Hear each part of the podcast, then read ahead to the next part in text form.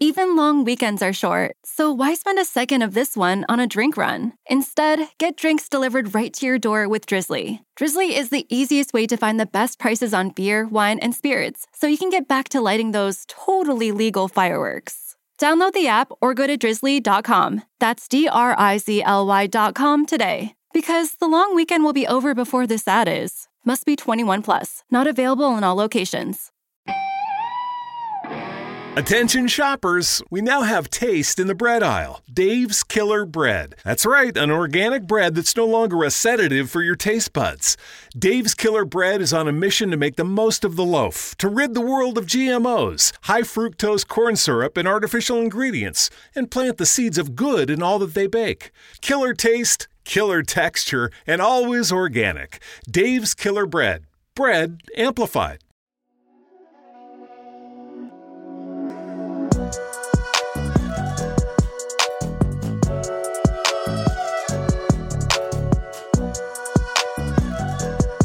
What's up, friends? Welcome back to another episode of the New Evangelicals podcast. Okay, on this episode, I interviewed one of my Instagram rivals, the Honest Youth Pastor. And I say he's my rival because he beat me in the Christians Who Curse Sometimes Instagram award story show, we can call it, I guess, um, a couple weeks ago. So I'm not that bitter, but I am kind of bitter. I came in second, he came in first, and now we are officially rivals. I don't even think that he knows that yet, but if you're listening to this, Michael, now you know we are officially at odds with each other. um, but if you follow the Honest Youth Pastor's Instagram, chances are you've seen some memes on there. And I get a lot of you who send me his memes and say, Have you seen this? This is so problematic. And I usually say, Yes, I agree. Um, but I wanted to get Michael on just to hear his background, his story, and also for us to engage on these issues. Obviously, we see a lot of these things differently. Um, and it's important, I think, always for new evangelicals that we are always having conversations with people who have different perspectives than us and just trying to better understand the positions and trying to learn what we can and also being able to stand um, from our perspectives uh, perspectives and defend them. So i hope you all enjoy this podcast. We talk about deconstruction about progressive um, christianity about uh, the bible of course all the classic stuff. And it was a lot of fun. I appreciate michael coming on and just really um, being honest and truthful and being so uh, cordial and respectful. So I hope you all enjoy this episode. That being said, of course, if you can make sure to like and subscribe and rate this show on either YouTube or on um, Apple Podcasts, that would be a humongous help to us. We are getting ready to announce the next phase of New Evangelicals. So September 1st is kind of a big day for us. There's been a team behind the scenes working to get everything prepared to kind of announce here's where we're going, here's how we need to get there, here's what we need. And I'm I'm looking forward to it because I, I think this is a good direction. It's the at least from, from where I'm standing, the natural evolution of new evangelicals to continue to have these conversations to push the church forward. So stay tuned for that. And of course, if you do want to help out the show, you can uh, click on the link in the show notes, and that will bring you to our pretty much like our um, our Patreon page. We don't have anything behind a paywall. Everything we do is totally crowdsourced. So if you tap on that, that's where you can give. We appreciate and are grateful for all the people who have given to the new evangelicals to make all this stuff happen. All right, I think that's all I got for this uh, interview, or I guess this intro for the interview. That's better. I hope you enjoy this episode. All right, we're in progress. Cool, you ready? Let me Yep. get my uh, let me get my podcast personality going here. Just kidding. All right, here we go. Michael, thank you for joining me. It's been for me. This has been a long time coming, and so I'm looking forward to this conversation. Um, I appreciate you making the time. Yep. Well, thanks for having me on. Um, at this ungodly hour in the morning for you. Well, you know, I didn't want to like start off on a negative foot, but so the record reflects, it's six o'clock in the morning when we're doing this interview. Yeah. but I'm glad that that we're able to make it happen. Um, you know, you have this account, the Honest Youth Pastor, 138,000 followers. I mean, on like an Instagram, you know, growth level. How did you do that? Were you just posting? Were, were, were you just that funny, and people found you and were like, "This guy's hilarious." Follow. Uh, I think it's a little bit of everything in regards to at first, uh, I was I started the account. Just a really Yeah. short story. Uh, short. I'll shorten it up. But uh, I had been in transition between churches. I needed a place to vent. Uh, Instagram, Mm. for whatever reason, was the place that that became a thing. Mm. Um, and then for probably the first couple years, that was just me doing that, and people kind of having similar stories. I mean, a lot like your account in regards to people latch on because of, they see similarities to your story. Sure. Um, and um, probably a couple years into that, um, I, I just started really making more meme sort of con, funny sort of content um, because I kind of worked through a lot of that that the whole account started out as. Um, and people latched on obviously just because it was throwaway Christian humor. Uh, how many chairs can you lift? I mean, that's all. I mean, that's what it was. Um, and then I really found that, like, you know, if I'm gonna do this, um, and people are going to listen, I mean, I should probably should probably say something worth saying um, instead of because I mean, there's a thousand different Christian meme accounts. I mean, what's, right. what's what's the difference, right? What I mean, I can throw this where I can use it for what I think would be helpful. yeah. Um, and then I made this shift for uh, really more theological stuff, stuff that really I wish I would have been taught a lot sooner than I was, um, and Yeah. more conversational s- stuff. Um, throwing it out there, having some conversations in the comment section, and then it just through the different ebbs and flows. That's why a lot of it's just interesting to see that probably I'd say a good chunk of that 138 they don't even participate anymore. They don't even know it's they're not even on Instagram anymore um, but they're still there because Instagram doesn't take a lot of those accounts away. So um, the number's a bit deceiving, to be frank. It's not; those aren't how many people are honestly engaging in the content. But um, that it's been through a couple ebbs and flows, and that's where we're at now, which is really more of a um, theological mm, uh, teaching theology and having theological conversations via the platform of memes, which seems to be, for whatever reason, how we communicate now as Uh, a civilization. Yeah, I mean, and I'm sure you would even agree with me that like getting your theology from Instagram isn't like the best source, but it just is what Oh, it no, is. Like people, It's people are on here, right? I know, I know, it's terrible. It is, you know. Um, if- I'm kind of curious. So you mentioned that you were in between churches, and that you were, and this account kind of started almost as like a way to vent. Um, I mean, you, if you're cool with that, I'd like to hear a little more about that. You know, like like Mm-hmm. you you left one church, or I guess kind of just hanging out, and you were just frustrated with, with however how, I guess however things went down, and then you started that account. Yeah. So, um, yeah, I've told the story a couple times. It's not a big deal at all. Um, Cool. So basically, what happened was um, our church, the way the denomination I'm a part of works, the church has a vote every four years on the pastor. And um, the pastor that was there at the time that I had first gotten hired on, and I had been there about, I'd been there three and a half years. Um, then his vote came up. It was a 50 50 vote, um, which the nomination, the way it works, if you get a 50 50 vote, you get, as the pastor, you get to decide if you want to stay or not. Um, for whatever reason, uh, he decided to stay. If it was a 50 50 for me, I'm like, all right, I'm out, obviously. right, right. uh, there's a there's a good number of people here that don't like me. Right. Um, but he decides to stay. Okay. That lasts maybe a month and a half. Like there's this whole big uh, church politic thing that happens in some of the board elder meetings. He he eventually just he decides to leave. It'd be best to leave. Um, so we go through probably a good couple months without a pastor. We get this other guy. Now, the guy we get that the church votes on and Yeah. accepts is night and day different than the guy that we had. okay. Um, you you go from somebody that was very uh, point sermon driven to somebody. I, I describe it, and this is a very generalized description, but I Mm. go from like uh, if, if you're in a church that has like a MacArthur that goes to a Furtick, like that's the switch. okay. Um, so obviously there's a big difference in methodology.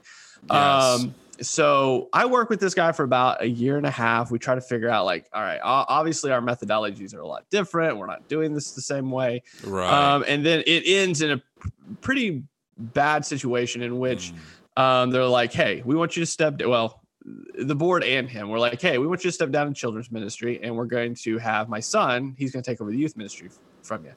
And I was like, I, I don't know about that. Now, there's a lot of obviously detail and nuance in there. Uh, there's a lot of, I mean, we've had a conversation since this all happened a couple years ago where I was Uh, like, hey, okay. we were probably both not as mature in this situation as we Mm. should have been Mm. um and it, it it it blows up like it just i get a text where they're like okay that was your last sunday don't come back and there was no like verbal altercation at the church nothing like that it was just that that was that quick for them um yeah. And there's still stuff today that I'm like, I hear about that happened behind the scenes that I was pre- unprivy because it just like happened all of a sudden for me. It was that text and then don't come back. I was like, what's going? Like there were missing pieces for me that later on I find out about. Right. Um, and so I needed a place to like get that off my chest because I, I didn't want to put all that on my wife. Um, because she was going through a lot too. And I was Good like, idea. hey, this is perfect. Let's just, let's just vent to the internet. Totally. I mean, I just need some void to scream into. Um, Yeah. that Mhm. doesn't that doesn't affect anybody else right. um, that I can get stuff off my chest and nobody needs to know anything about it. So a lot, I haven't deleted any of those early memes. The the first memes on there have a lot to do with that. I mean, they're not even memes. They're just it's just me venting. It's not even it's not funny. It's not productive. It's just here's the honest my honest feelings. right. Um, and so we worked through that uh, for it was probably about a year where we me and my wife processed it different. Uh-huh. uh, she uh, she stayed at home for a long time. Uh, there was a lot of uh, just a not depression, but a lot of emotions there where I was like, all right, well, I guess I'm free to do whatever I want to do now. So let's go check out other churches. Um, like a hobby of mine is how do you, how does this church operate? I totally get operate? that. Totally get so um, we do that for about a year and um, then we find uh, we get invited to uh, a church that's somebody that used to go to that same church because the, the fallout wasn't just us there were some people that also left that we were very close to and they invite us to this church they're going to now and we're like all right well i guess why not we're not going anywhere that. Right. right. um, So we go down there, and honestly, that church is where we still attend. Uh, it's been an incredibly healing experience for us in regards to how um, church really operates as a family. How um, you know there, there's there's a dynamic there that's not um, top down, like you know I set the vision, I do all this, this is how we're going to do it Yeah. in regards to a much more um, much more servant leadership approach and uh, it's been incredibly healing and so uh, I think again, if you follow, if you've been a follower of the counter, if you can go back and look through the post, you're gonna see the ebbs and flows in that. I mean, the, the and I try to explain that to people. Like this page isn't supposed to be the thing that some people make it be, like this big thing where it's just honestly, this is where I'm at right now, Yeah. uh, in my head, and you're just kind of getting the outpouring of that. um, and there's a lot of people. I mean, and again, that's why I try to explain when people get in the DMs. I'm like, look, you're taking this way too seriously right now. Right now, this is this is what's coming out of my brain. right. And you're welcome to the conversation or you're not. But I'm just telling you, this is where I'm at and I'm going to defend it. But you don't have to be on this boat. I'm just saying that this is the boat that you chose. My wife, a lot, we joke about it. She's like, it's like someone comes to your door at your house and walks in and they're like, this house is dumb. And I'm like, I didn't invite you. You you came in. You can leave if you want. Like it's not yes. you can stay, you can leave. Like you're the one that came in here. I mean, right. I mean, what's uh, coming in and calling me stupid? And I didn't even invite you. That's So- a good way of putting it. I like that. So, okay, you know, it's interesting because you have like a, a you, you you've had an experience in the church that was hurtful, right? And maybe even Oh, at yeah. the time harmful. And that's a lot of what people on my account have experienced. That's what I've experienced. Um, more recently, I'm like, you know, I'm like, this is like week 11 out from like what happened with me, you know, being asked to essentially either stop serving or stop my account. That was kind of the mm-hmm. predicament, you know. And so like my question to you is it's it's interesting to see the different results whenever this kind of happens to people. You know, like it sounds like what you're telling me is your church really hurt you, and you know, um, and it wasn't your fault. Like you didn't do anything wrong. There was no moral failing. They kick you out, and you're like, okay, you take a year off, and then you find another church and you call it healing. And then I've had other people I've met who are like, I've found out, I've looked for other churches and like they just keep hurting me, you know? Mm-hmm. And so a lot of my account, as you well know, is much more of like, we have to reform, we have to rethink, we have to reimagine, you know, we, we, we, we have to look at like the evangelical church in the, in the state that it's at and say, we have to change things. Like, in my view, per, th- th- these are broad strokes, admittedly. I mean, no, you know, not every single church, but the the culture I found, and I'm, I'm in, you know, I'm in New Jersey on the nor- in the Northeast. The culture I found here, and I've heard in other places, is very much one of like it's a machine. It sucks you in, it spits you out. I've had friends leave ministry burnt out, you know, etc. So, why your view of, um, you know, I'm not going to say that that that you don't want things changed. I'm sure you do, but that's certainly not like your rally cry, right? Like on social media, or it seems like even like in in your story. So why not? So one, I want to just make sure I'm really clear. I don't think the church itself didn't hurt me. There Okay. were a group of people that Mm. um, that did that. Okay. Um, those group of people, by the way, since then, um, some of them I had to reach out to, and some of them reached out to me in Okay. regards to working through that that forgiveness and working through. Now we're not best buddies, but right. we have worked through that process of, of of admitting that there was wrong on both sides of it. So I think Okay. that's an important piece. Um, and then as far as the church in general to reform and rethink and do all of that, um, I'm all for that in a lot of in a lot of ways, and then a lot of ways no. It really depends on what aspect you're talking about. Now, so the thing that I think why I would describe it as healing is because the Yeah. church that I'm a part of now, yeah. and like I've talked about um, in uh, in some previous posts, but I know some podcasts that I've done, is that it really depends on what church you go into after that. Okay, um, so I describe it as healing, as like I said, because it, it's very much more um, biblically ran in regards to this is a family. Um, this is how we're gonna. This is how we see it in Scripture, and this is how we're gonna do it. Um, and so again, like so I, I mentioned the pastor is very servant leader. Like so it's one of those things where it's not like he's dictating down, this is the vision, this is what we're gonna do. But Yeah. he is what he does come at it with is is if there's ever a situation that comes up in the church, how do we deal with it? How does the scripture lay out that we deal with this? Because that's how we're going to do it. Mm. Uh, and we're going to do it with as much grace and as much mercy and as possible. But this is how we're going to do it. And there's been people that have left because of that. But um, but that's how he approaches it. And when they do, there's a. I mean, I, I'm not on staff or anything like that, but I am close to him, and you can tell that there's there's sorrow there when that happens. He did not want that to be the outcome, even though it was. Um, so I think the biggest thing when you're dealing with large, huge churches, I think Yeah. there is much more this app, um, this this this sort of leaning for that the structure to have to be more of a corporate idea because of just how large it is. Which is why, again, I'm a proponent, and that's why we attend a smaller church Mm. um, because there's a lot more there. Though, though there's a lot less um, like big events and like uh, a lot of opportunities. I think it's a much more um, biblical way to do it in regards to just structure wise. Um, working a bunch of so me and my friend Rob were talking about this on a podcast we have coming out soon, where Mm. what we see in the New Testament is Paul writing to a bunch of local small churches that are all interacting together, all operating together um, with this this structure. Now they're all having their own sort of issues and problems, but they're all working through it as individual churches working together in a community, Mm. um, which we don't see a lot. I mean, admittedly, that's a big problem too, even with small churches of having this this is our thing mentality and not branching out. Yeah. Um, so there is some reform for information that can happen there. And I'm all for, you know, just saying that the whole, um, you know, mega church structure is clearly broken in a lot of regards. Mm. Um, but um, that why why it was healing for me is because Yeah. we didn't go into a structure just like that. It was much more of a family structure. I mean, our church uh, is about 250 people, Mm. and um, that is a very workable structure uh, biblically i think to be able to do church discipline well to i mean and we have uh, eight elders plus the pastor so that that those elders over 250 people works out really really well um, for us but i think that's why i can call it healing right? Because it, it's not i'm going back into a, a structure where okay well this is your this is your small group. This is our life track. This is our da da da da da da da da da da Right. um, this is this is this is a family and that's how we're treating it. Uh, and that's how we're going to treat each other. This isn't you know you know you know fill out your welcome card to plug into this ministry. This is your part of this family Mm. and we acknowledge this is going to be kind of difficult sometimes and this is going to be you know there's going to be stuff that we got to work through but Yeah. again we're going to come back to the scripture to do that with. Yeah. Um, and it's not i don't want to sell it as perfect it's not but it's it's it's it's very it has been for me incredibly healing and i think when people Yeah. give up on that Mm-hmm.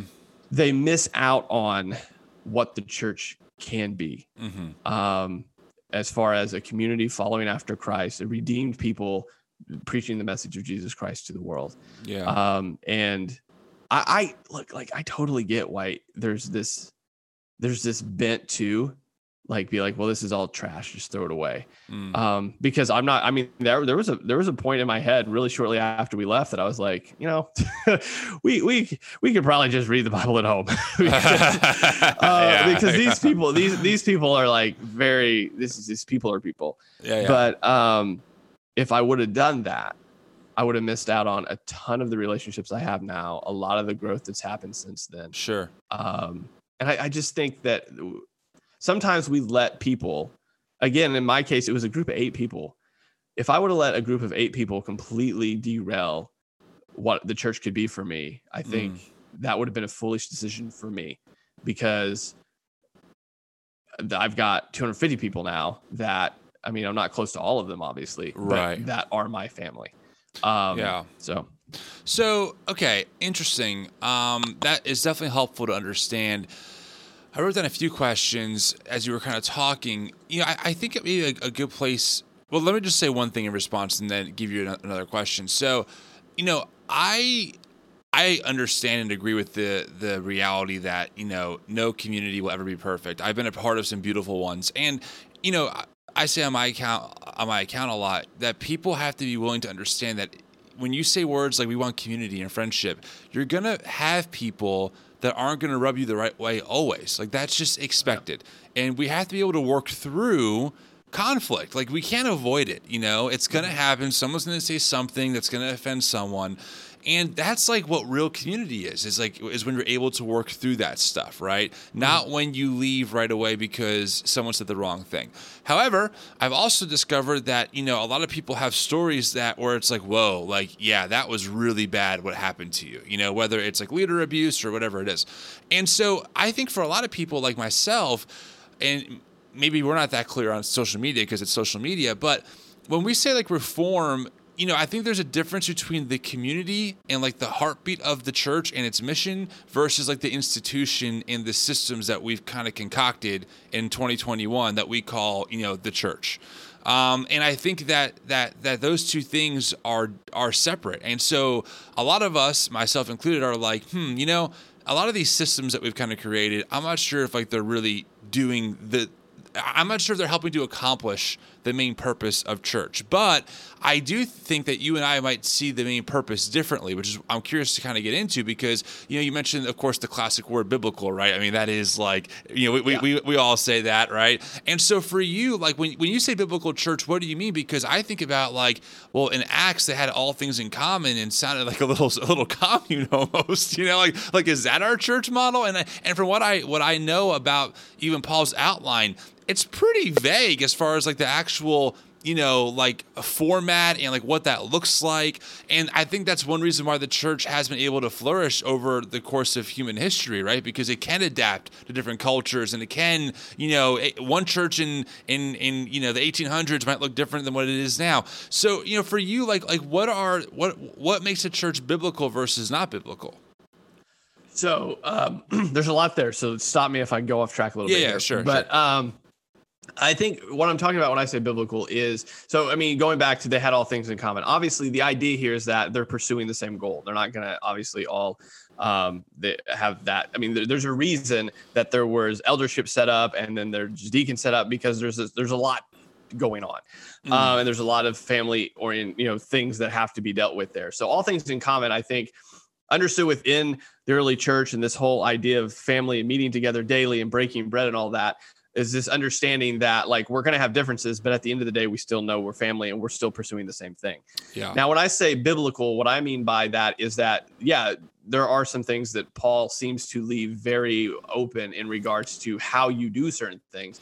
But at the end of the day there is also this very um, you know, a, a, short list of very structured things that you know that need to happen, though, right? So there's some you know base things as far as um, you know who is Jesus? What does that look like for him to uh, to to interact us to interact with the reality of who he is and what he's done, and what that looks like in a person's life in regards to them being changed.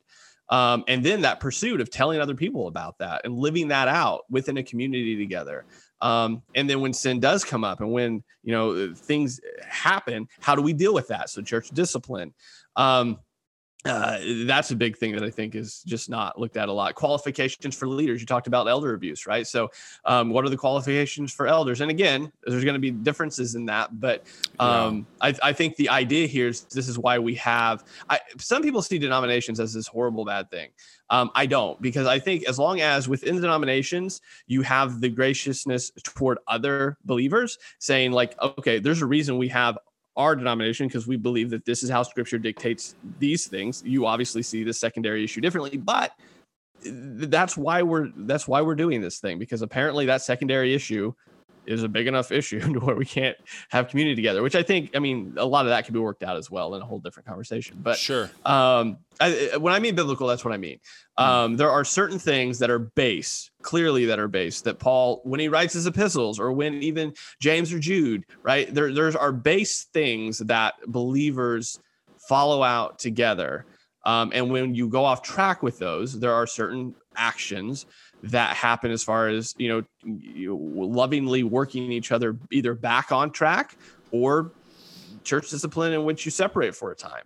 Mm-hmm. Um, and the idea is again, all of that is done when we see it in scripture, and we don't. Nobody does it well. I'm sure even in the early church it was done poorly, which is why they had to. Which is why we have those epistles. Right. Um, right. Exactly. They, they didn't do it perfect either. Right. I think we have this magical idea of the early church being this, you know, oh, this is our goal. Well, actually, like I think we this is achievable now. It's just that we have this idea of this like picturesque time where everyone was kumbaya. Totally. obviously, that's not clear in in scripture. It's clear that I mean, why you think Paul's writing to the Galatians because everybody's kumbaya? obviously, they're not. Right. So, Right. um, I think if we we we get rid of this whole oh well, this is what we need to work toward. Well, look, I mean, there there are clear things, and there's there's space for graciousness in the, in some of the other things but there is this base as far as how to be biblical to say okay well we have a really clear line of what we should be pursuing i think.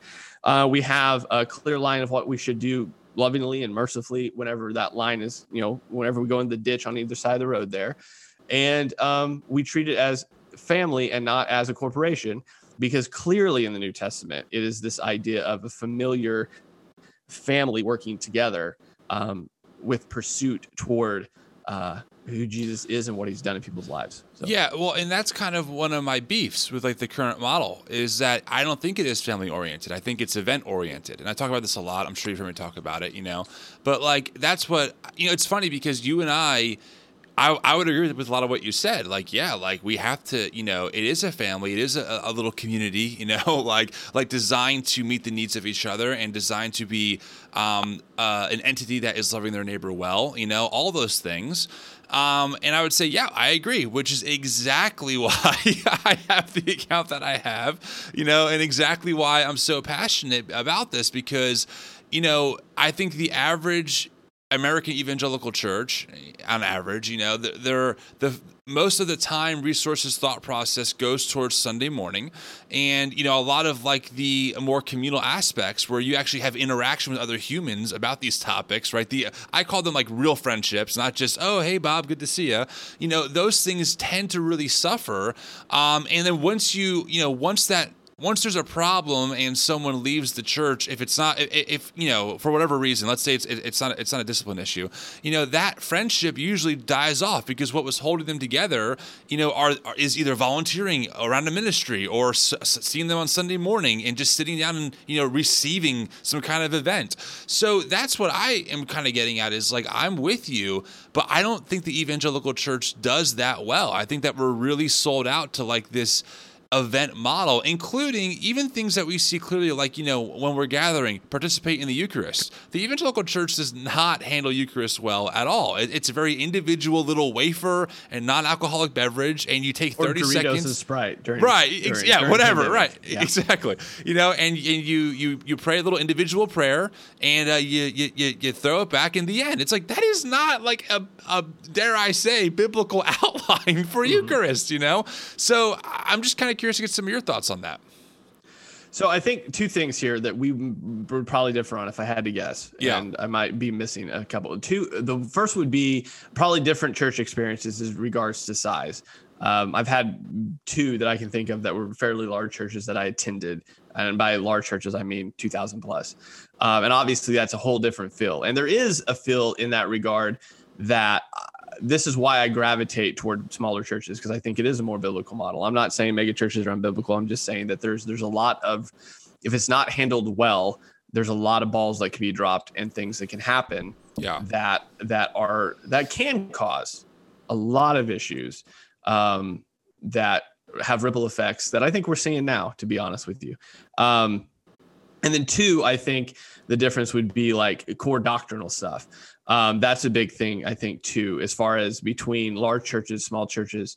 Um, that that that so for example if somebody you know gets church discipline over a core doctrinal issue that they don't think is important that the church does that can cause some issues as well um, as far mm-hmm. as break between the church so i think that's the two biggest things um, i would uh, agree and i don't know if i've ever said that otherwise but the the mega church model i'd say is just not healthy at all um, I, I would tell somebody to go to a smaller church. I'm talking 500 under um, every day of the week. Now, again, with those, you're going to have to watch out because you know sometimes those can be very clickish. So I mean, you're having the da- you're having a, a damage on either side of it. But you have to. Here's my thing. Whenever you're a part of a, a church, you're you're starting to go to a church, you're going to have to use discernment and wisdom in that. Sure.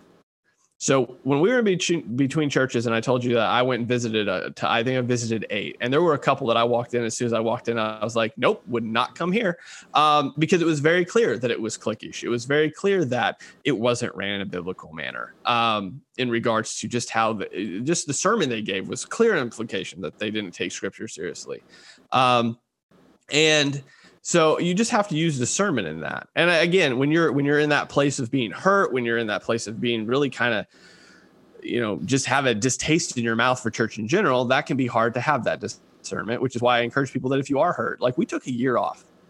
And right.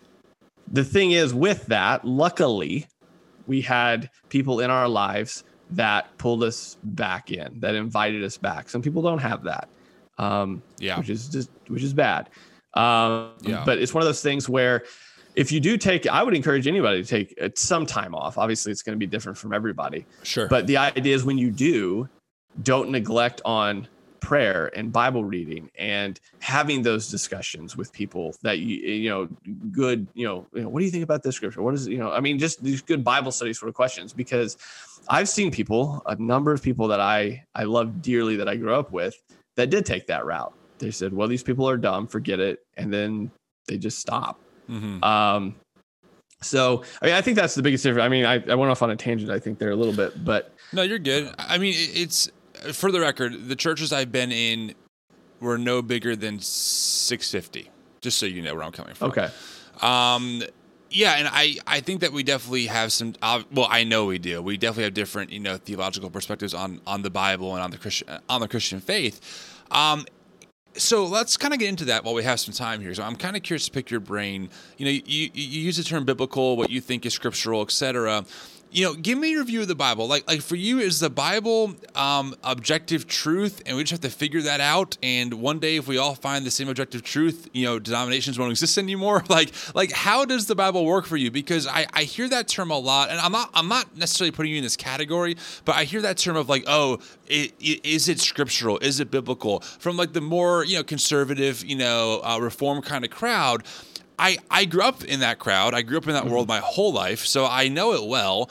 I understand what they're saying, but at this point, I'm pretty convinced that like this idea that okay, there is one way to see the Bible and any other way is just not accurate and not biblical. Not only does it match up with reality, you know, hence the, the whole denomination discussion, but also is pretty I'm going to say unintentionally arrogant to assume that somehow we figured out what a 2,000 year old ancient book that God has spoken through says now in 2021 through our Western lens. Like to me, it's like that's too many layers removed to be able to say, oh, yeah, I figured out the true intention of the author here. It's like, ah, that's a big statement. So, what are your thoughts on the Bible, on that term, etc.?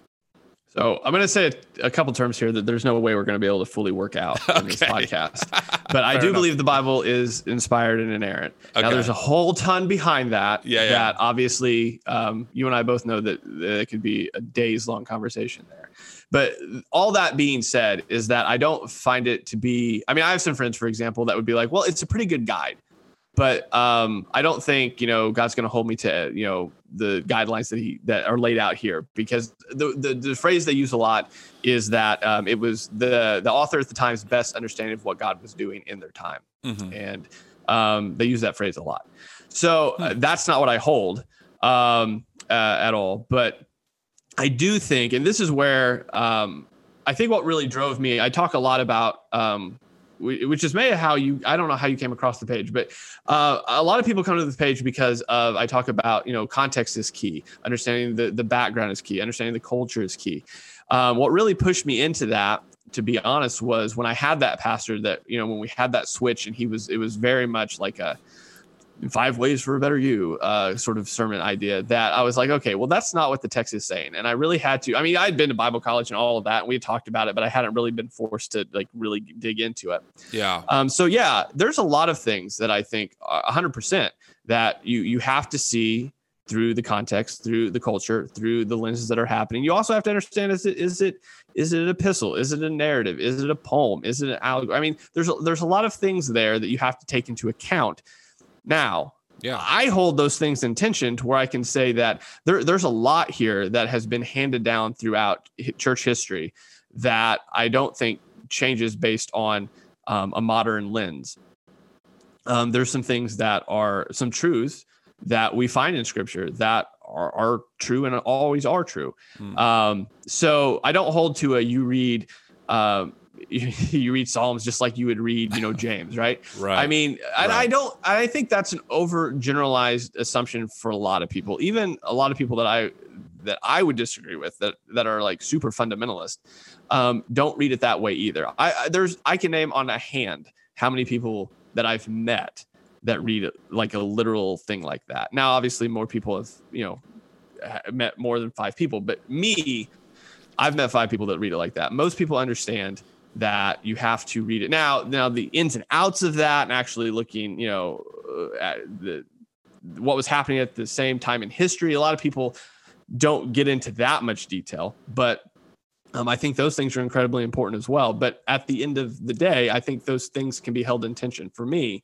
that it's god's word that he spoke through people um, that we can we rely on. It can be it is the standard. It is the base. Um, that we we base everything else on. So when I say biblical, that's what I mean. Hmm. That, for example, whenever we we see um, the early church being built, they're they're using foundational truths that they've they've found in the words of Jesus as well as uh, what God has revealed in the Old Testament, and they're they're saying that these are foundational truths that are worth worth pursuing and building this thing on. Um, yeah, I mean, I I I agree with a good amount of that. I think though that you know, just like how you said earlier, like we kind of um, maybe romanticize, you know, the early church.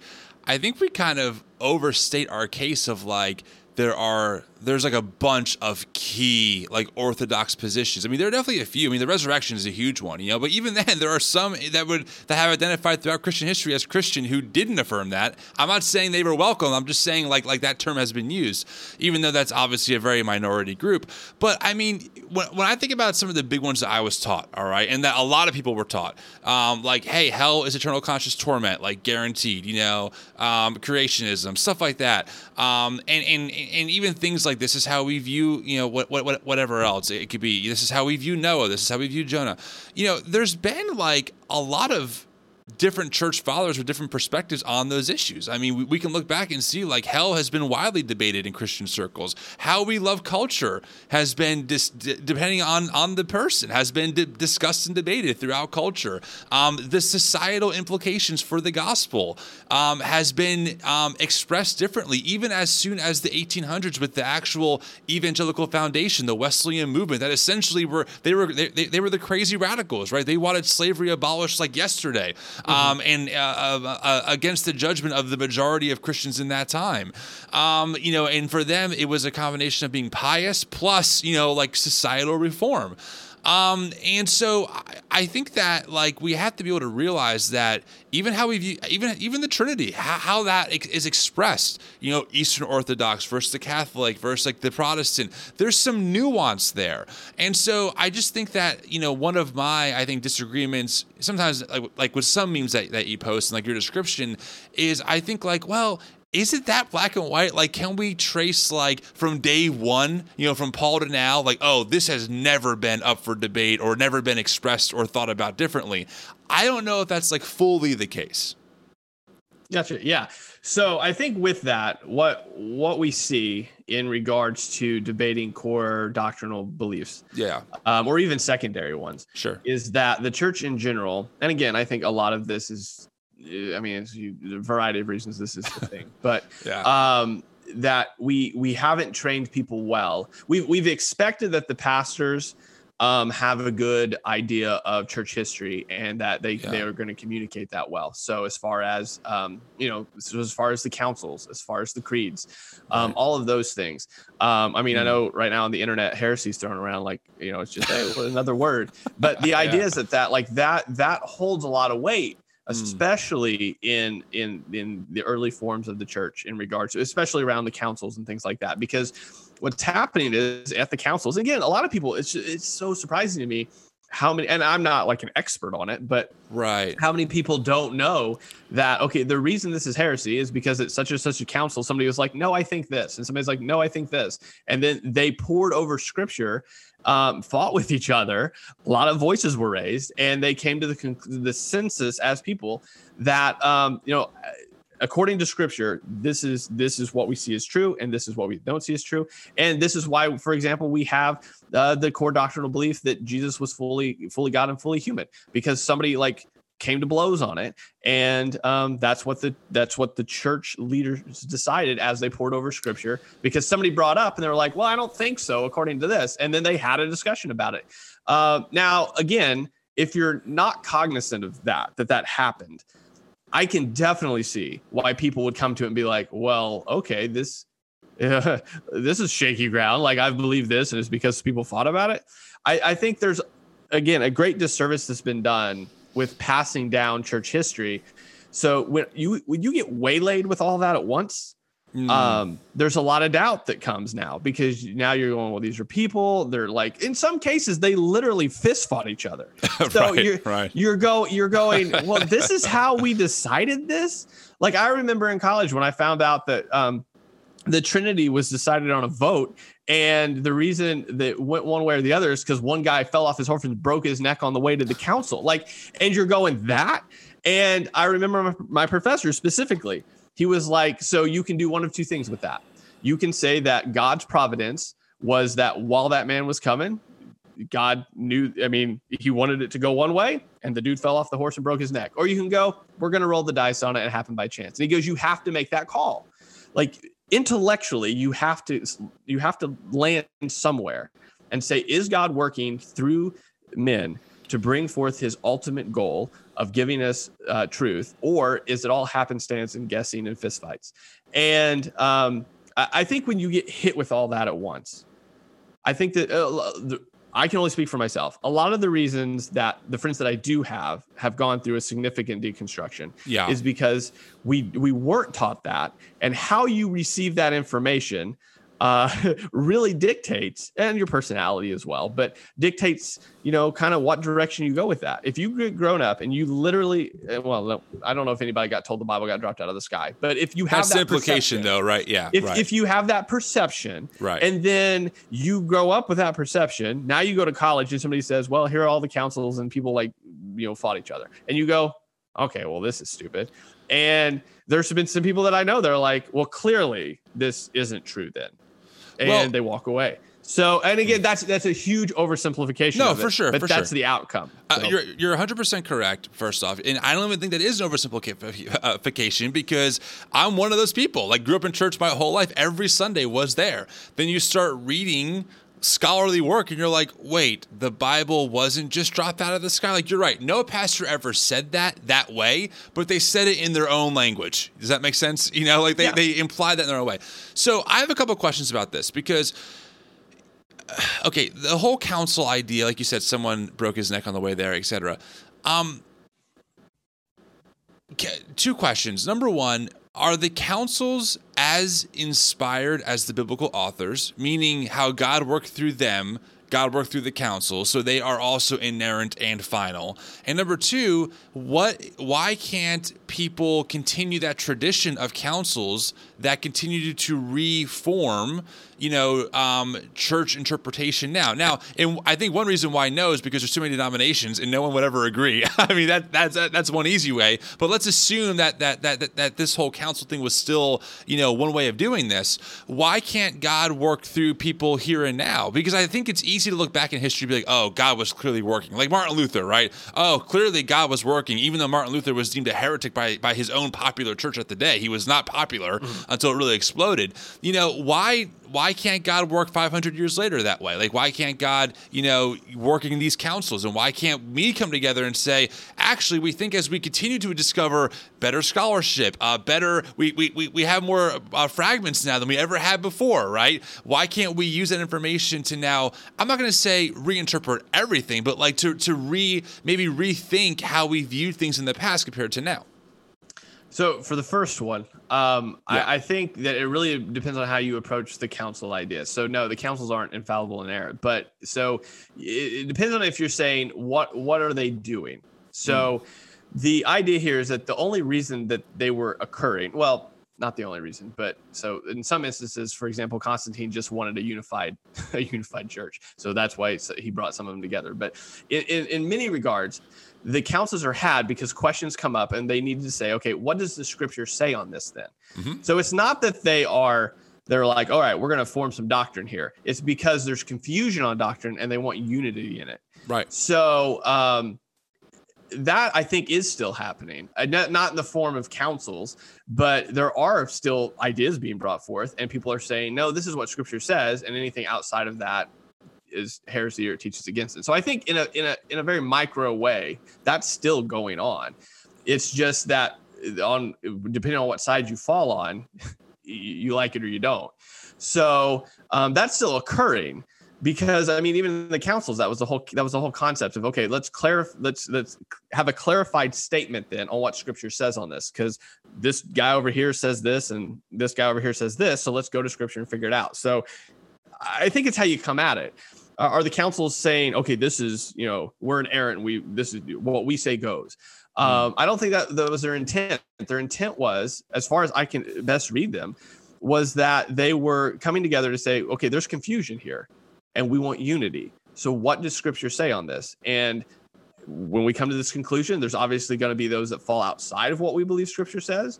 Now, and what and what people do. Now, again, the argument could be made that's simply a majority versus minority and that's what decided it all. I, I, I choose to go with the God's working through people in time in order to bring forth His truth. Um, and I understand that you know people there's going to be disagreement there. Uh, as far as keep on doing that, I think we are still doing that. Um, I think that there's a lot of issues that we're still doing that on. That um, now again, whereas the church early church councils had a much broader broader effect in how it affected all of Christendom. Obviously, that is much more of a denominational stance now. So one denomination has their general conference decide something, and now that just it's a micro council is basically what it is. Yeah. Um, and now it just affects that denomination. Right. Um, so you're still seeing it. It's just in in a lot more broken ways. And, uh, and, to be frank with you, I don't think there's until Jesus comes back. I don't think there's there's not going to be a fix to that uh, because yeah so yeah. divided at this point. But um, yeah, but I think that that's the whole point of the councils was to say this is what Scripture says, uh, and if you fall outside of that, then this is what we declare as heresy is this teaching that goes against the word. And again, a lot of those guys, like I think we have to understand when we look at history, they were like, all right, fine, this is what I believe, and my followers do too, and then they went off on their own thing. Uh, it's not like it goes away because it's called heresy. It's just now that the church by and large says okay that's not a church teaching and then this person goes off and does their own thing anyway. But now at least there's clear distinctions of of of belief. And that that was the whole point is to to make clear lines of what maybe might be a little confusing. Even at it's not like it made every nobody sung kumbaya at the end. It no, was just right, yeah. it was just this idea that okay this is what this is what the church believes. Um and then you start do seeing fragmentation after the councils because Yeah. those people just because they're declared heretics didn't mean they stopped.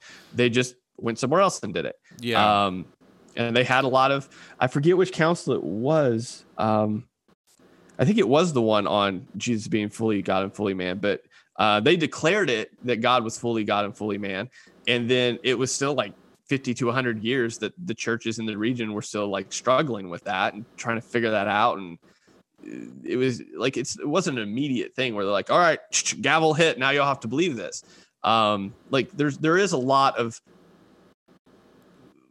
working out of that because we as humans are complicated yeah. No, no doubt.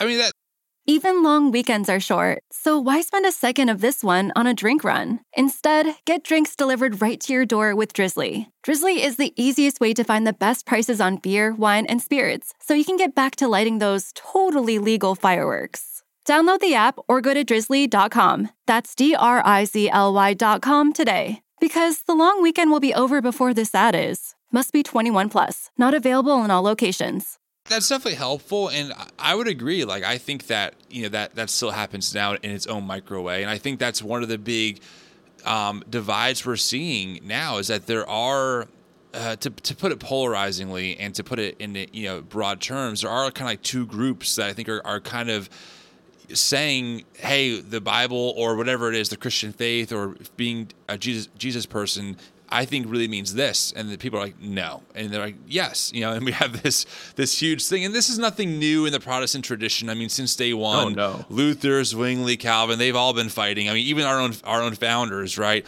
And I I think that's why I'm more comfortable now, and why I tend not to use the heretic word super often, because it's like, well, you know, like this is a we're, we're, swimming in some pretty deep and wide waters here, like we really are, especially around things that I think our church today sees as like non-negotiable. That I think are absolutely um, negotiable in terms of like social justice. Like there are people who are like, oh no, not compatible at all, totally evil, and I'm like, um, have you read like the early church? I mean, and they're like push for the poor and demands for abolition of slavery, like for societal change, like you know, yesterday. It's there. It's not like this is out of the blue. So let's, but while we have a few more minutes, let's dig into this. You know, I'm curious to get, you know, what is your beef with deconstruction? What's your beef with the progressive movement? And I got to give you credit because even though sometimes you drop memes that drive me up a wall, you do you do drop memes also that I think do critique, um, you know, Christian nationalism and and that issue, and I appreciate that. I think you know you're obviously more conservative than me theologically and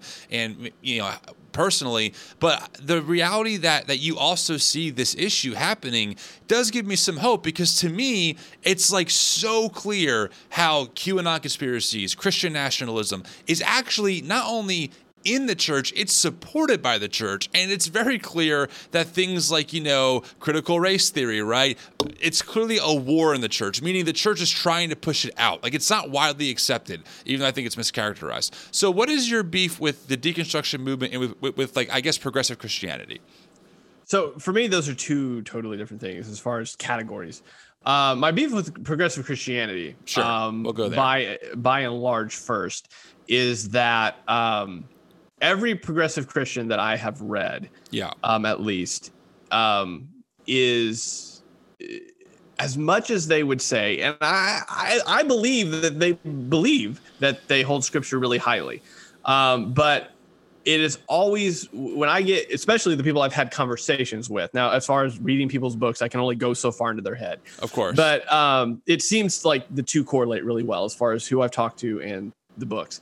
But it, it ends in a logical, uh, like the, the logical end to it that I've seen a couple of times Yeah. is that it comes down to basically like a really spiritualized agnosticism, which is, well, you can't, like, there's no way that the Bible is the only way. Like Buddhism has some stuff in it, Hinduism, I think there's, you can add some. other- It basically becomes syncretistic at its logical conclusion. Um, now, again, there's a spectrum there of where people kind of work through progressive Christianity, but the logical conclusion to it is syncretism. All every time that I've seen, at least. Um, So that's my beef because it's one of those things where um, it starts off with, and I, I, honestly, my life could have went one or two directions depending on who was in it at the time. Hmm. and I think I made a meme about it the other day. But you did. I um, commented. Yeah. so it was one of those things where um, it really depends on, um, you know, I mean, which which direction you go at that point? Because um, the logical end to it is just a very spiritualized agnosticism. And uh, it starts off appealing because it does deal with context and culture. And then it takes it to a point to where now that goes over what what we've seen passed down through church history and church tradition. Um, and again that's a whole argument in itself right there Yeah. um, but um, so that would be my biggest beef with progressive christianity because it, it, it's like a carrot in which it looks really good but it just keeps leading you down a path that's that's ultimately unhelpful uh, now where that but, but sorry, let me interrupt you there. But can't you say the same thing with with conservatism that can lead to fundamentalism? Like I can make the point, like, listen, I've had friends who I veered off with, and their logical conclusion was the Bible's super clear, everyone's out, I'm in, and you know, it's fundamental. Here are the basic truths, and if you disagree, you're just a God hater. So, like, I mean, I, I think we we could characterize either side of that spectrum and say Yeah. this is true. But it's we know both of us know that that most people are somewhere on the spectrum. Is is, is that fair to say? Oh yeah, yeah, yeah. Well, no, there's there's there's you could easily go to again. I, I would just describe it as you could go uh, like a. Uh, if you're going biblical terms, you could go like a Greek, Greek mystic versus a pharisaical Jew, right? In the sense that it's Right. it's it it's not that you don't know the right things; you just obviously don't operate in the right things. As as far as pharisaic goes, it's not that they taught the wrong things; it's just that the way they applied them was terrible. Mm. Um, so yeah, no, it's definitely a thing there. But I think, um, and, and that's where, that's why I try as Mhm. consistently as possible to Yeah. call both out. Now, the biggest issue, the reason I I lean really heavily on progressivism is because Yeah. that is, I think, the the biggest issue right now. I, I Mm-hmm. ca- I can have better conversations with a fundamentalist and to try to bring them back to what I would consider more of a, a conservative centrist view of scripture as, as far as um, talking back from the ledge of being a Pharisee than I can with um, uh, progressive that is just heading down a path of just off a cliff, in my opinion. Yeah. Um, so I think where that crosses paths with deconstruction, though, yeah. mhm. and the, where that kind of crosses over is that when somebody is, and I think everybody at some point in their life deconstructs. It's just depends on the the the the, the depth and the width of that, how that happens. Uh, and there's so many factors that play into that. But when you do that, um, where that crosses paths is, I think, th- like we talked about with the creeds, right? As soon as you get hit with all the councils and creeds, if that's not buffered a little bit, if that's not brought on in a way, I mean, if you're just hit with it all, and you're you're already deconstructing, and you're hit with all that, and then you you you start reading or hear about you know some progressive Christians that you're reading, like there's just a perfect storm there that can happen to where now it's just like it just leads you into mysticism and spirituality, basically. Um, so that that would be my biggest beef is that, and again, again to be fair on both sides, it's really easy to become a fundamentalist real quick too. Um, so I think where the church has dropped its ball on both sides of the issue is that um, we're either super quick to be like, well, this is all like there's no there, there's no way you can find truth in any of this. There's no solid ground anywhere. Or you can go the other side and just not know about any of the creeds and the councils and assume that the Bible dropped from heaven. And so, I mean, there's there's danger on both sides. The biggest danger currently, I think, for the church is progressivism. Huh. Um, but again, it's happened from if, if we look at history, right? Yeah, I mean, I can name. So, I mean, you had Spurgeon's downgrade controversy in England. It's the same thing, the same, the exact same thing we're dealing with now. There, you had the modernist controversy uh, in the early 1900s. Exact same thing that's happening now. Uh, you have this honestly. If you look at if you look at just history, about every 50 to 75 years, this exact same thing happens. yeah. Uh, and it, depending on which way it falls, that's the way the church goes for about another 50 years. Right. Um, and then you, we all do it again. Uh, we, we all fight again. Right. Well, I mean, you know, it's interesting because I like to think that these days I'm probably more progressive in my views. I mean, it's no secret. Um, I hold to a resurrection, physical, What? physical. I know, right? Shocker. I hold to a very N.T. Wright approach. I think on like the resurrection and stuff, you know. Um, and I don't know, man. Like, you know, what I'm wondering is, I, think what has happened to a lot of us, I'll use me as an example, is that I was taught my whole life, like, you know, we, we need to be truth seekers. We need to be Berean millennials, right? And there's an account even named that, right? And that is like the idea, like, we have to search the scriptures and, like, essentially do our due diligence, right? And so as I've been doing that, as I have been reading the scholarship on it, as I have been reading about, you know, how we got our modern day Bible, how even right now, uh, the Eastern Orthodox Church, the Catholic Church, and Protestant Church don't have the same Bibles. You know, as you Yeah. read this stuff, it makes you go, listen, I'm not saying that that objective truth doesn't exist. I think God is ultimately reality and objective truth. But we would be very, I think, arrogant to claim that our little slice of the pie really has that corner and these other traditions are just really like they're just so out they're crazy. You know how can you have a, a bible that, that that that has more books than we have? Heretics. And i'm like okay you know i just think it's an over like you said it's an oversimplification that doesn't take into into account the diverse rich cultural human experience that lives outside of our 21st century evangelical western bubble. That isn't to say that everything that we do is wrong or bad but i think the the the the lens of well we really have it figured out. That's where things get dangerous for me because you know this. You look at how we even got our bible. There we have fragments we have a ton of them it's the most well sourced you know document in in um, ancient history. We I know that, and and that's why I think we can trust it. But to make it seem like you know this is a direct you know Romans is a direct copy of what Paul wrote down. It's just a one for one. We know is not the case. So while I certainly think that you know God has worked, I also recognize that He's worked through a very very on the surface level looking human and like you know even a little random at times you know experience to give us what we have and it seems like whenever we start talking about that not we you and me but like we as in my account or me you know people are like oh well you're just on a slippery slope. It's like i'm doing what you taught me. You taught me to look into this stuff and i'm doing it and i'm finding out that actually this is way more complicated than i was led to believe. You know even how you know the four gospels are really four different accounts that don't even line up factually but that's okay because that isn't the point. Like matthew isn't thinking in like a 21st century modernist lens you know He's, he, he has a narrative he has an agenda to me that brings the bible to life that brings a rich context and that also makes you rethink how do we apply it and that is the i mean that's the million dollar question you know we're all wrestling through that but I think a lot of us are like, we just want a space to be able to say this stuff without being labeled like heretics, because it's it's it's it's the data. It's it's what we know mm-hmm. so far. That could always change. Yeah. So I think my answer to all of that would Yeah. be that we we have to um, we have to ask the question of, of why. So specifically, if you're talking about the Eastern Orthodox, Roman Catholic, Protestant Church, Yeah. um, the idea of I mean, I remember the first time that somebody told me, "Oh yeah, the Catholic Bible has more." I'm like, "What?" I had to look it up um, because exactly. nobody had told me that before. But I think we have to ask the why. So okay, so wh- how did we get there then? Like, so why aren't those in there? Right. and, and chase that down. Now, um, and again, I I know.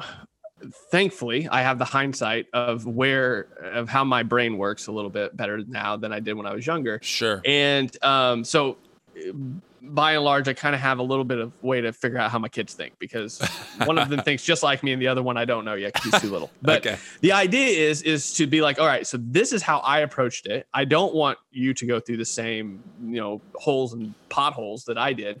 So because I know how your brain works, then I want to kind of uh, like put things in front of you that are going to help you think through these. So the why part, right? Um, and I think we should do that with all of it. Like, why does why? I mean, again, this goes back to culture and context and all that. Now, Right. all that being said, I think that for me, uh, maybe uh, maybe you can tell me if this is maybe uh, a misconstruction of Sure, the sure. difference between us. But for me, um, I- think we have to land, and I have landed on saying, okay, this right here, this boat that I'm on, Yeah. um, I'm confident in this boat. yeah. Uh, I, I've looked at the history of this boat, and I, I'm confident that this boat, this is the boat. Um, Yeah. Because uh, I mean, again, looking at the history, now uh, I'm talking about core doctrinal issues, but also secondary issues. Sure. Um, because there's going to be a point where you have to latch on to something, um, and even if that something is nothing.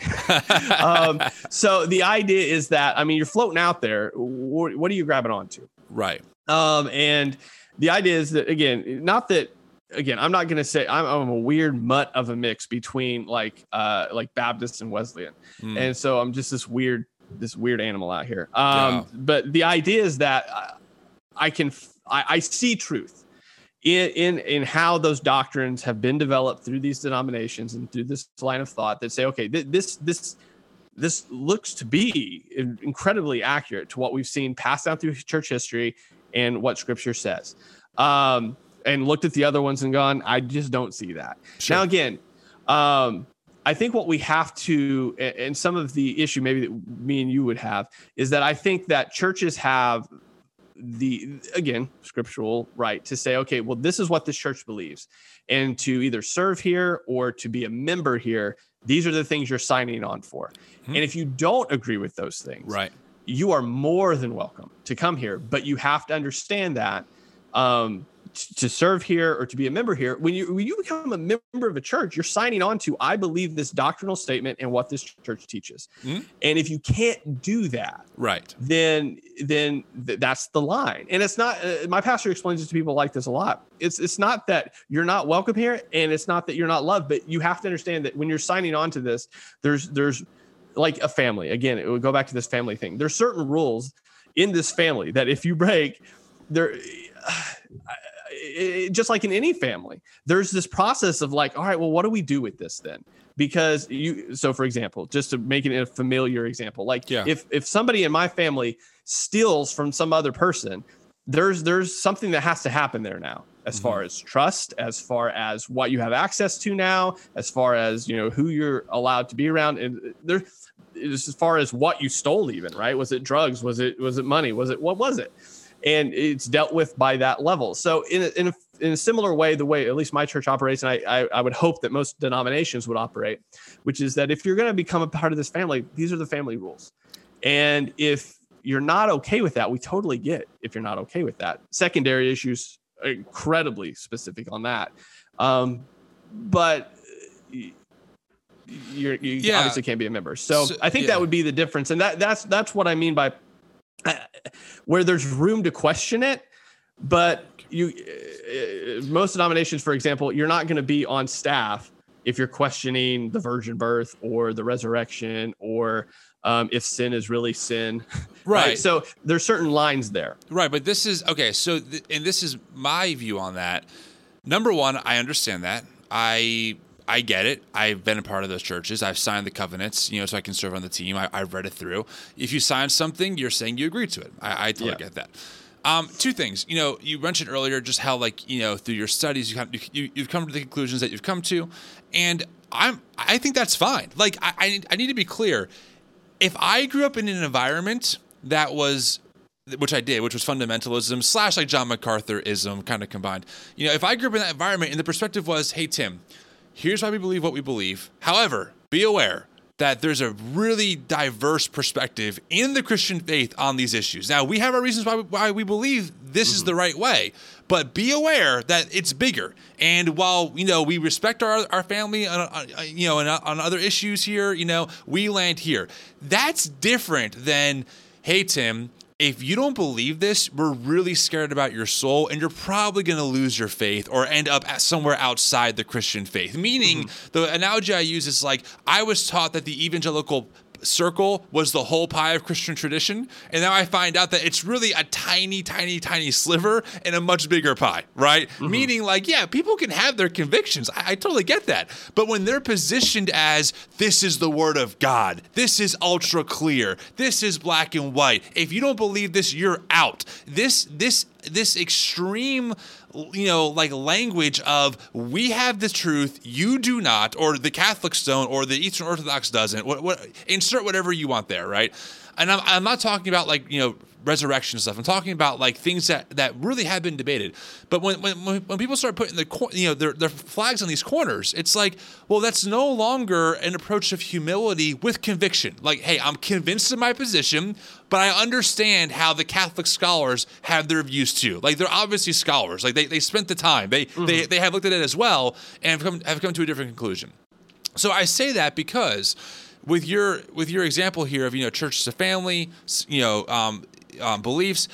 To me, I what I see is the issue is that we have elevated right belief over right action meaning you know that uh, i know churches i'm sure maybe you do too but i know that there are churches where as long as you believe the right things you can kind of have your other personal life that kind of hides your actions okay and if you start you know like for in my in my personal case at my church you know, I signed the covenant. I was open. I did everything correct. No moral failing. I was just maybe just rethinking some belief things, things that like you know were here in my head that had no that had no effect on my morality to the church, like none. You know, still doing this, still doing that, and they said sorry because your belief is different. We you you either have to you know stop your account or or stop serving, and to me that that, that to me is like bizarre. Like wait we're gonna like police the right belief. That's what unifies us. To me, that's not what a family's unified over. I mean, my family, yes, you're right. If someone has the action of stealing someone or, or stealing something or hurting someone,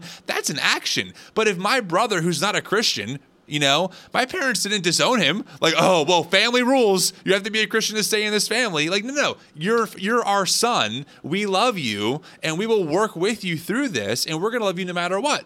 And so that's where I wrestle with is like, the right belief elevation of like, okay, if you have the right belief, you're safe.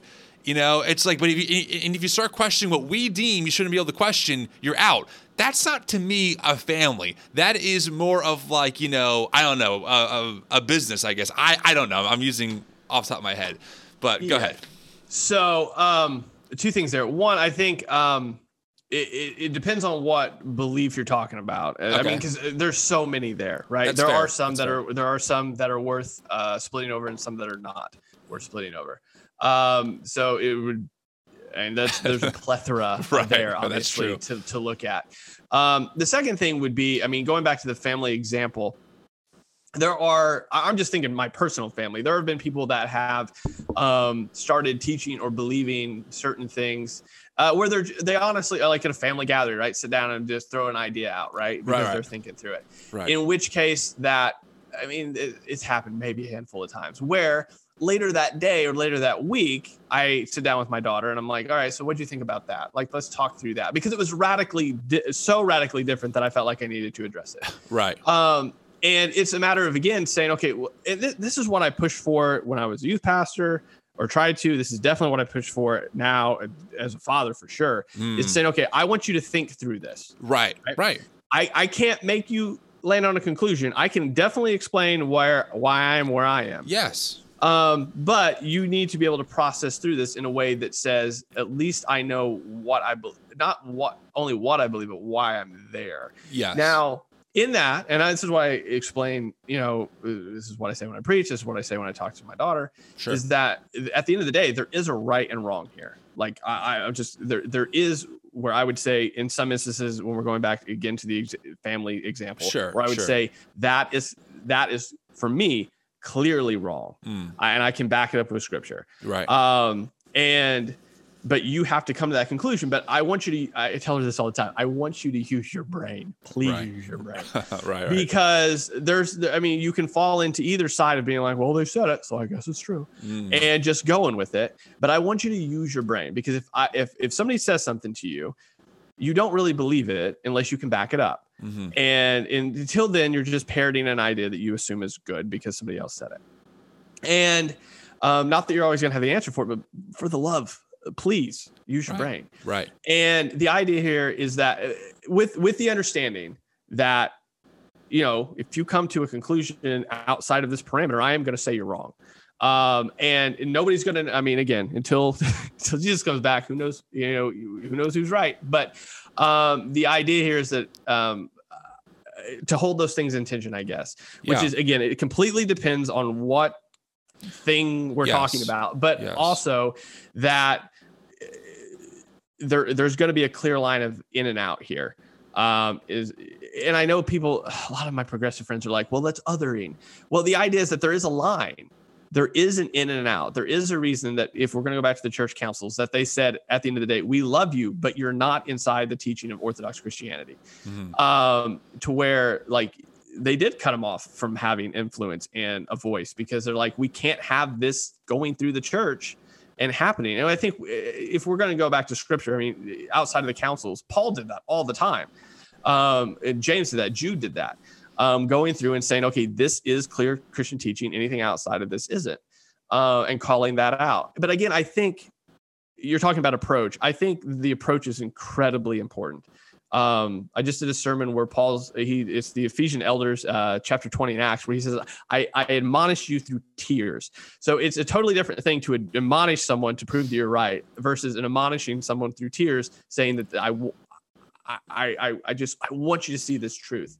Um, yeah, but like you kind of said earlier, it, so. you know, like you know, like who I, I don't want to put it so tritely, but like you said, you, you made the comment of like, well, who knows till God comes back almost. You know, like the idea mm-hmm. is like we're doing our best with the information we have to draw conclusions that that we we hope and believe are are somewhere in the realm of truth, right? Mm-hmm. And I think that what has happened to a lot of us is that especially and not that you know we're almost out of time so we really can't go down this rabbit hole but just to make the comment i got all day oh great well then hey my kid's still asleep you know but my, my, you know when you have an evangelical base that has really enmeshed itself with politics the way that it has.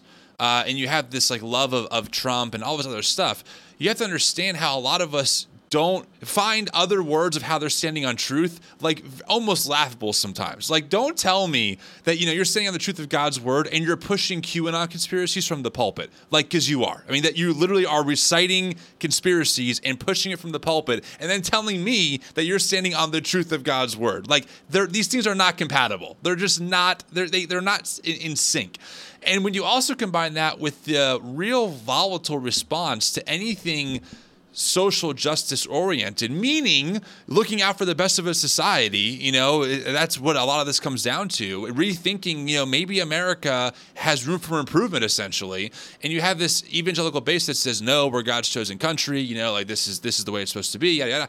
You know, you can understand how all those elements add up to me not really taking not you personally, but like, but your position of, well, we have to understand and know God's truth, and this is definitely God's truth. It's like, well, you're so far though off on these other topics. Why would I take your view seriously? That oh, you have the corner on God's on God, the guy who, the person who literally spoke, you know, a trillion galaxies into existence. You have His ultimate truth in mind, and I'm just so far off the mark here for trying to love my neighbor better by advocating for a more just society. Like, wow, you're right. I'm I'm the crazy crazy one. So I, you have to understand like, like the context, right? When you combine all those ingredients and you stir them up, you get people who are like, I've given my life to this, and all I have to show for it is I prayed a prayer so I don't go to hell. And all of my doubts and questions I can't even talk about without without worried, without being concerned about, about being othered and being kicked out because my beliefs aren't right anymore. So why why am I even here? So it, it's mm-hmm. really there's a lot there I know, but it, it is very connected.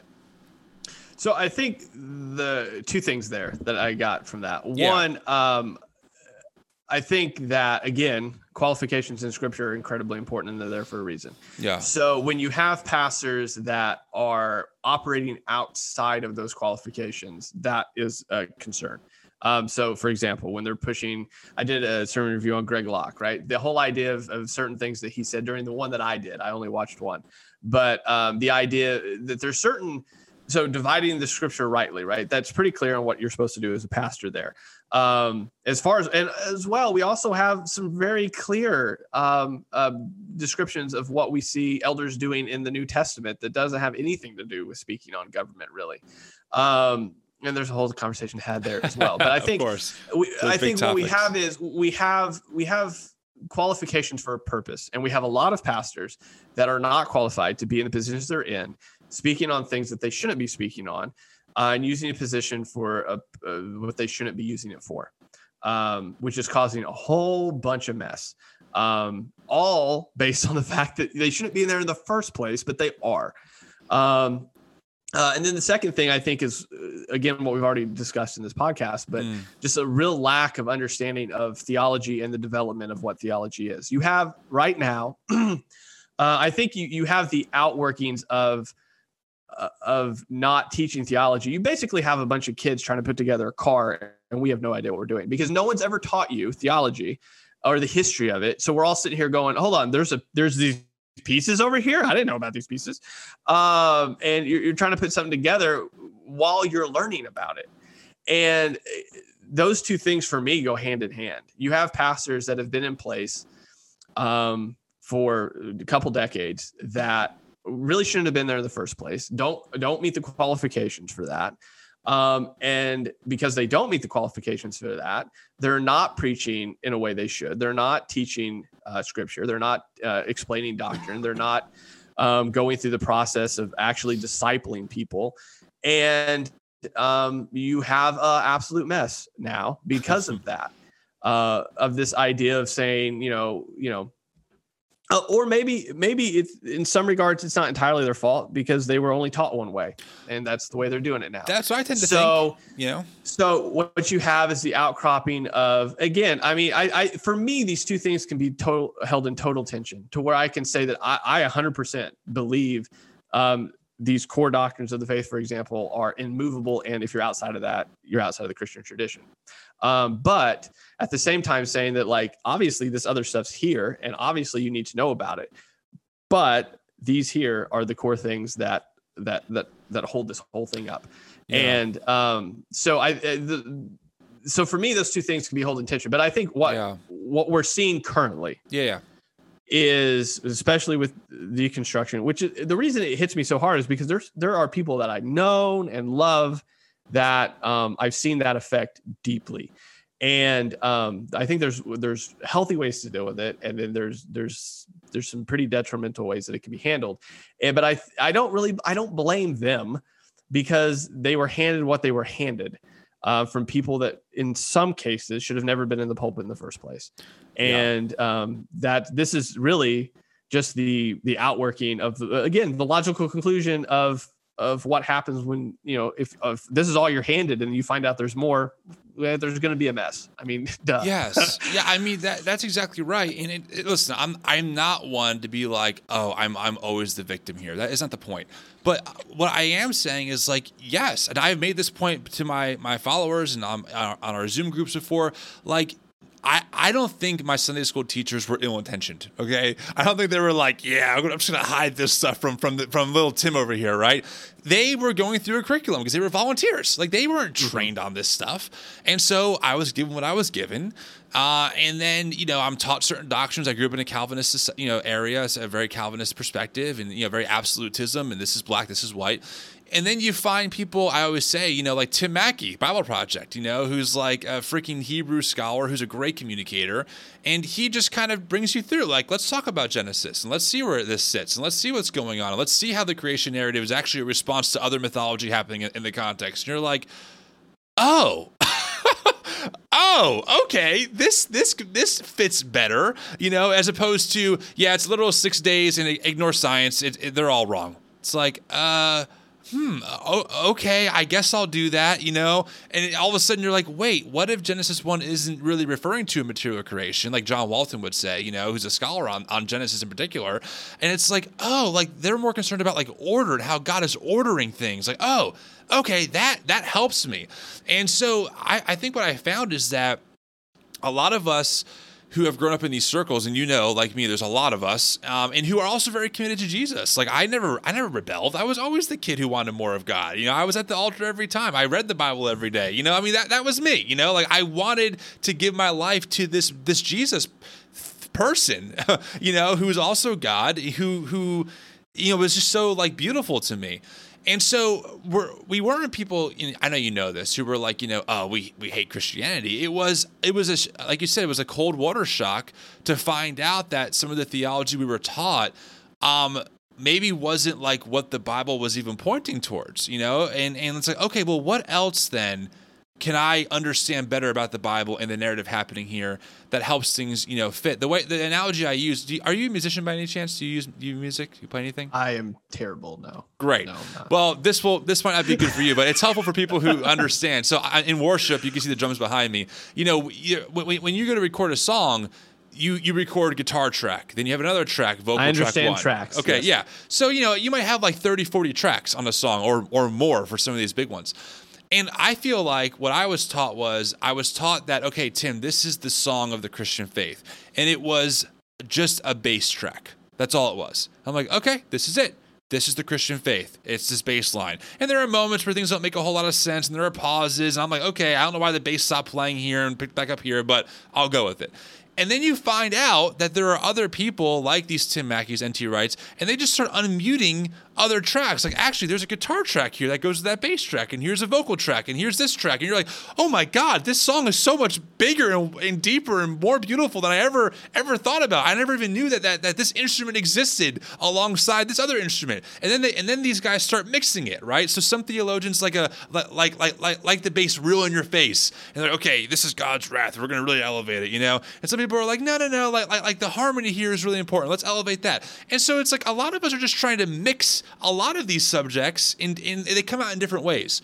And that's helped me to kind of have a visual of like what I'm trying to do. I'm just trying to unmute all of the tracks in the Bible that that my Western lens just has no categories for. Shame and honor, for example, that doesn't exist in our culture. Shame is always negative. In the Bible, it's not negative, you know. So I have to unmute that track and really understand what's going on, and that has helped at least me, you know, really be more committed to Jesus than ever, even though it looks very different than the traditional evangelical American faith I was given. Mm-hmm. No, I think that's um, that's a good example uh, in regards to getting new information. I, I, the only thing I would add to the example is I think some tracks. There may be some tracks out there that have been mixed and that shouldn't be there. That should be muted. What's this kazoo uh, again, doing in here? Get it out. yeah, exactly. I mean, exactly. It goes back to the, the whole councils thing that we were talking about before, where that's kind of what they were doing. They're like, all right, yeah, we don't need that. Um, right. So it, it, so again, I mean, all of that kind of really, I think, boils down to like what what in your example, what tracks you're using and what tracks you're not. Yeah. Um, um, so uh, the example I really like, I think uh, there may be some distinction there between um, what tracks we use and what tracks we don't.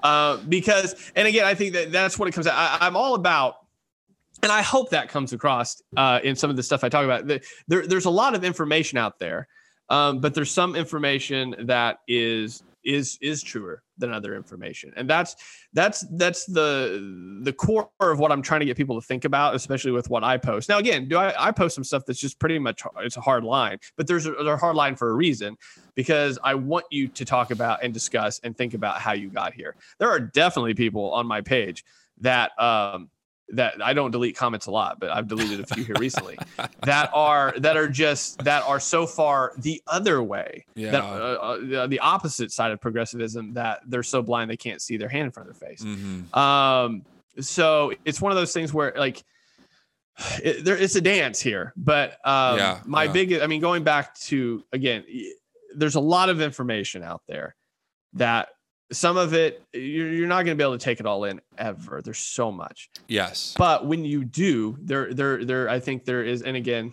there will there'll be people that disagree with me here. There is a healthy way to deal with that information and then there's a not healthy way to deal mm. with that. Um and again i know people are going to have different definitions on that but sure, um, sure. there there's there's there's a way to process it in in light of the fact that god has laid out clear um ordinances in his word on how he should be followed, what that looks like, um, the implications of, of, of Jesus and everything he did and is doing, um, and, and, how that works out in a person's life. Um, I think the one thing that I mean, I don't know how much longer you want to go here, but uh, one of the things that the church has done pretty bad is we expect people to be sanctified as soon as they're saved. And so when some of those questions happen, or some, you know, some maybe some things that they're still working through don't happen immediately, they get told that, you know, they're still a sinner and they're not really a Christian. And really it's just the Holy Spirit sanctifying them. It just takes a lot longer than it does for some other people. um, and that's caused some tension too, I think, a little bit, because there are people that have a lot more questioning spirits than than others. Um, and sometimes yeah. that's just the Holy Spirit working through the process of sanctification in us to get us to a point to where we can understand it. Um, so. Well, I also think it too. It depends on like what we mean by that, in the sense of like you know, church culture has like their do's and don'ts, and some of them like don't make sense to me, right? Like, okay, you're a Christian, you can't like say certain words anymore. But then we look at like Matthew 25, where Jesus is like threatening hell if you don't feed the poor, and it's like, well, that'd be nice, but like you know, it's not mandatory. You know what I mean? Like that's that's what's interesting to me is like it's like if you read I know you have, but you know, like you read through the Gospels, you read through James, right? True religion, taking care of the orphan and the widow. You can see a clear like a clear like okay there's a theme here even through the torah of how god does not like oppression. God does not like when the powerful neglect the needy. God does not like when when when countries or i would say you know maybe nations is a, is a better word for context sake you know neglect the orphan and the poor and, and, and they line their own pockets. You know and it's like the church is like well sanctification is like you know stop smoking you know um, make sure like you're doing whatever we deem as like you know moral. Um, you know some churches are like what you know don't don't watch rated R movies. It's like okay, those aren't bad things to talk about. I'm not saying you sh- you, should smoke or or whatever, but I am saying is like yeah, like sanctification though looks a lot more, I think, towards like loving your fellow man and fighting, uh, you know, against systems of injustice and also individuals as well. It's both and. It's not either or. It's both and. I, I want to be clear on that. And I feel like you know our evangelical church is so individualistic, which is because our culture is so individualistic. It's not because the Bible's individualistic, because it's not. We know it was written in a collectivist society, not an individual one primarily. You know, it's like because we have this hyper individual view of sanctification it's like, well, as long as like you're just doing like these church culture things that we've kind of like, you know, developed along the way, you're fine. But again, if you're not, you know, taking care of the poor, well, that that if you do that, you're real noble. You know, like oh, maybe one day we'll we'll we'll make the auditorium in your name because you were so altruistic in your thinking. I mean, what are your thoughts on that? So I think um, the danger on either side becomes when you automatically like jump to a conclusion on where somebody should be right now um, that that's a danger for everybody. So, mm-hmm. for example, I mean, going back to the social justice thing, right?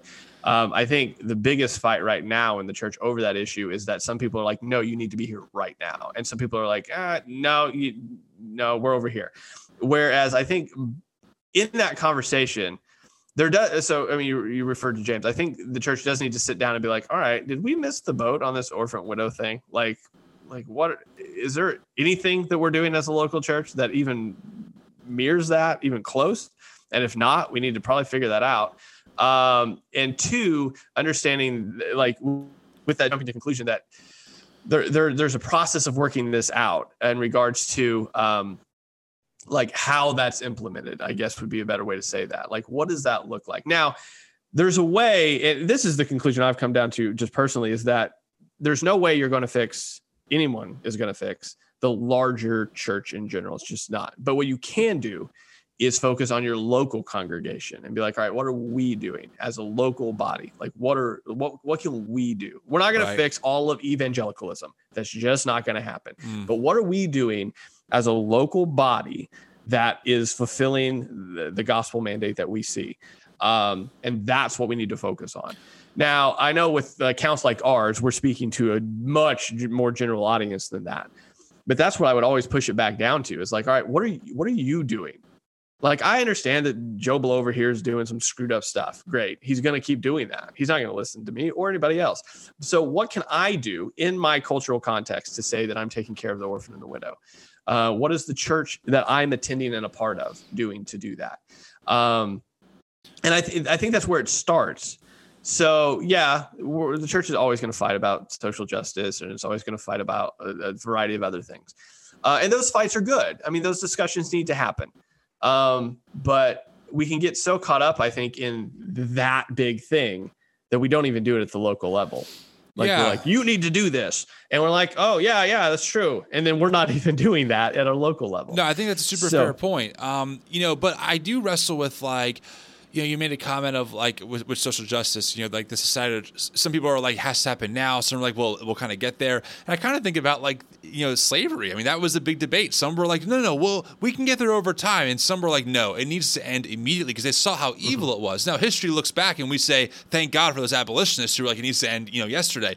And so mm-hmm. I that's what I kind of think about is like is like what are the things now? And this is me personally thinking about this personally for me as well as the church, but really for me is like what things are happening that are such a grave injustice that history will look back and be like, how did these Christians not like demand the end of whatever it is, you know? Mm-hmm. And we can insert the blank there. there. There's several big issues on my on my from my perspective, but I do think like the evangelical heritage launched out of you know, this both and approach of like we're committed to Jesus like crazy in theology and in action. Therefore, we have to demand that that evil systems that we see that are happening must end like as soon as possible. And we are going to push individually and for the big bigger church as a whole. I mean, that's what the Methodists split over was slavery, right? They mm-hmm. were really anti-slavery, and then they kind of crept back in as they got bigger, and then like they, uh, I, I forgot the guy's name. I just read about it, but you know, this guy pretty much fractioned off of them because he couldn't convince them, you know, and and this big split happened. But he was that determined to rid the world of slavery in America. Called it,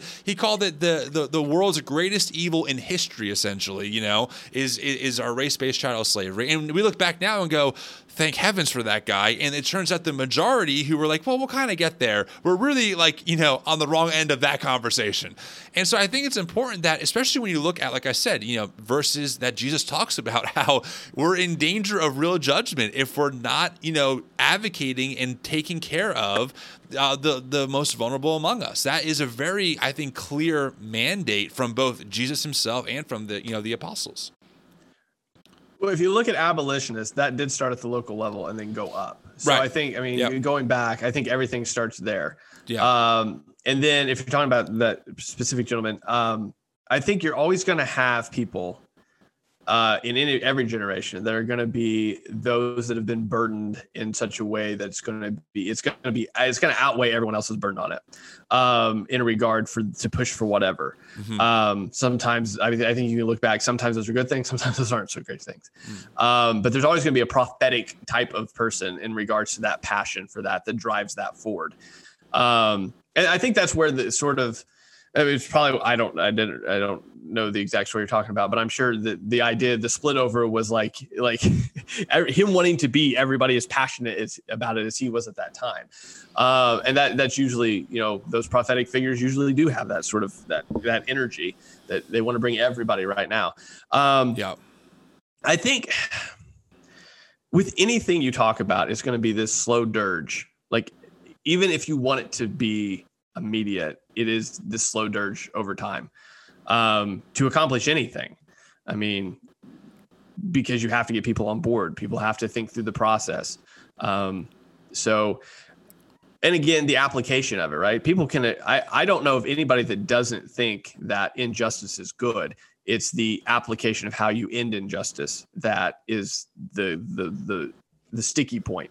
And it's not that people aren't aren't pursuing justice in their own regard. It's again they're doing it through their means of how what that looks like. I don't know anybody that sits back and be like, "Well, there's injustice. We're just not going to do anything about it."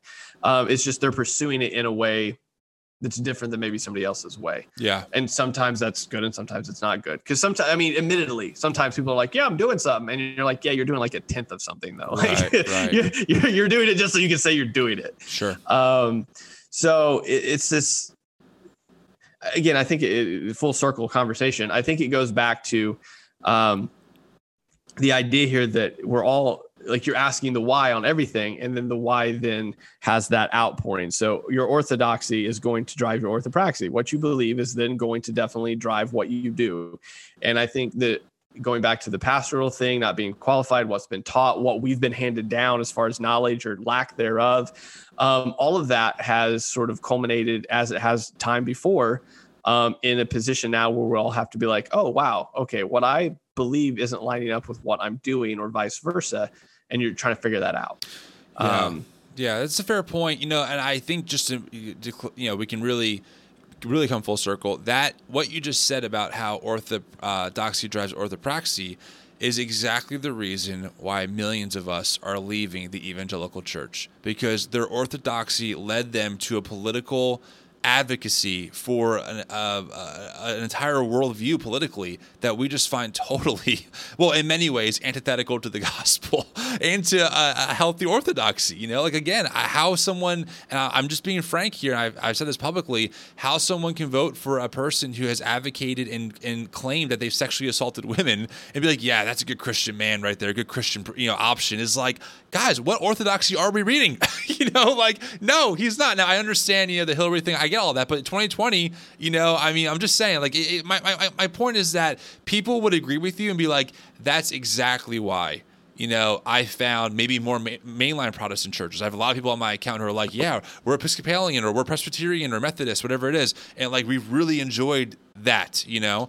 Um, so I, I think that is a great way to kind of like just bring things full circle is like, yeah, we, we agree on that. And we yet have very, not very, but we, I think we, we have different ways, right? That we, that, that we would say that, that, that affects things. Um, because I'm sure that you can make the point, you know, well, you know, or the orthodoxy, more progressive voices leads to also a very weird orthopraxy, you know?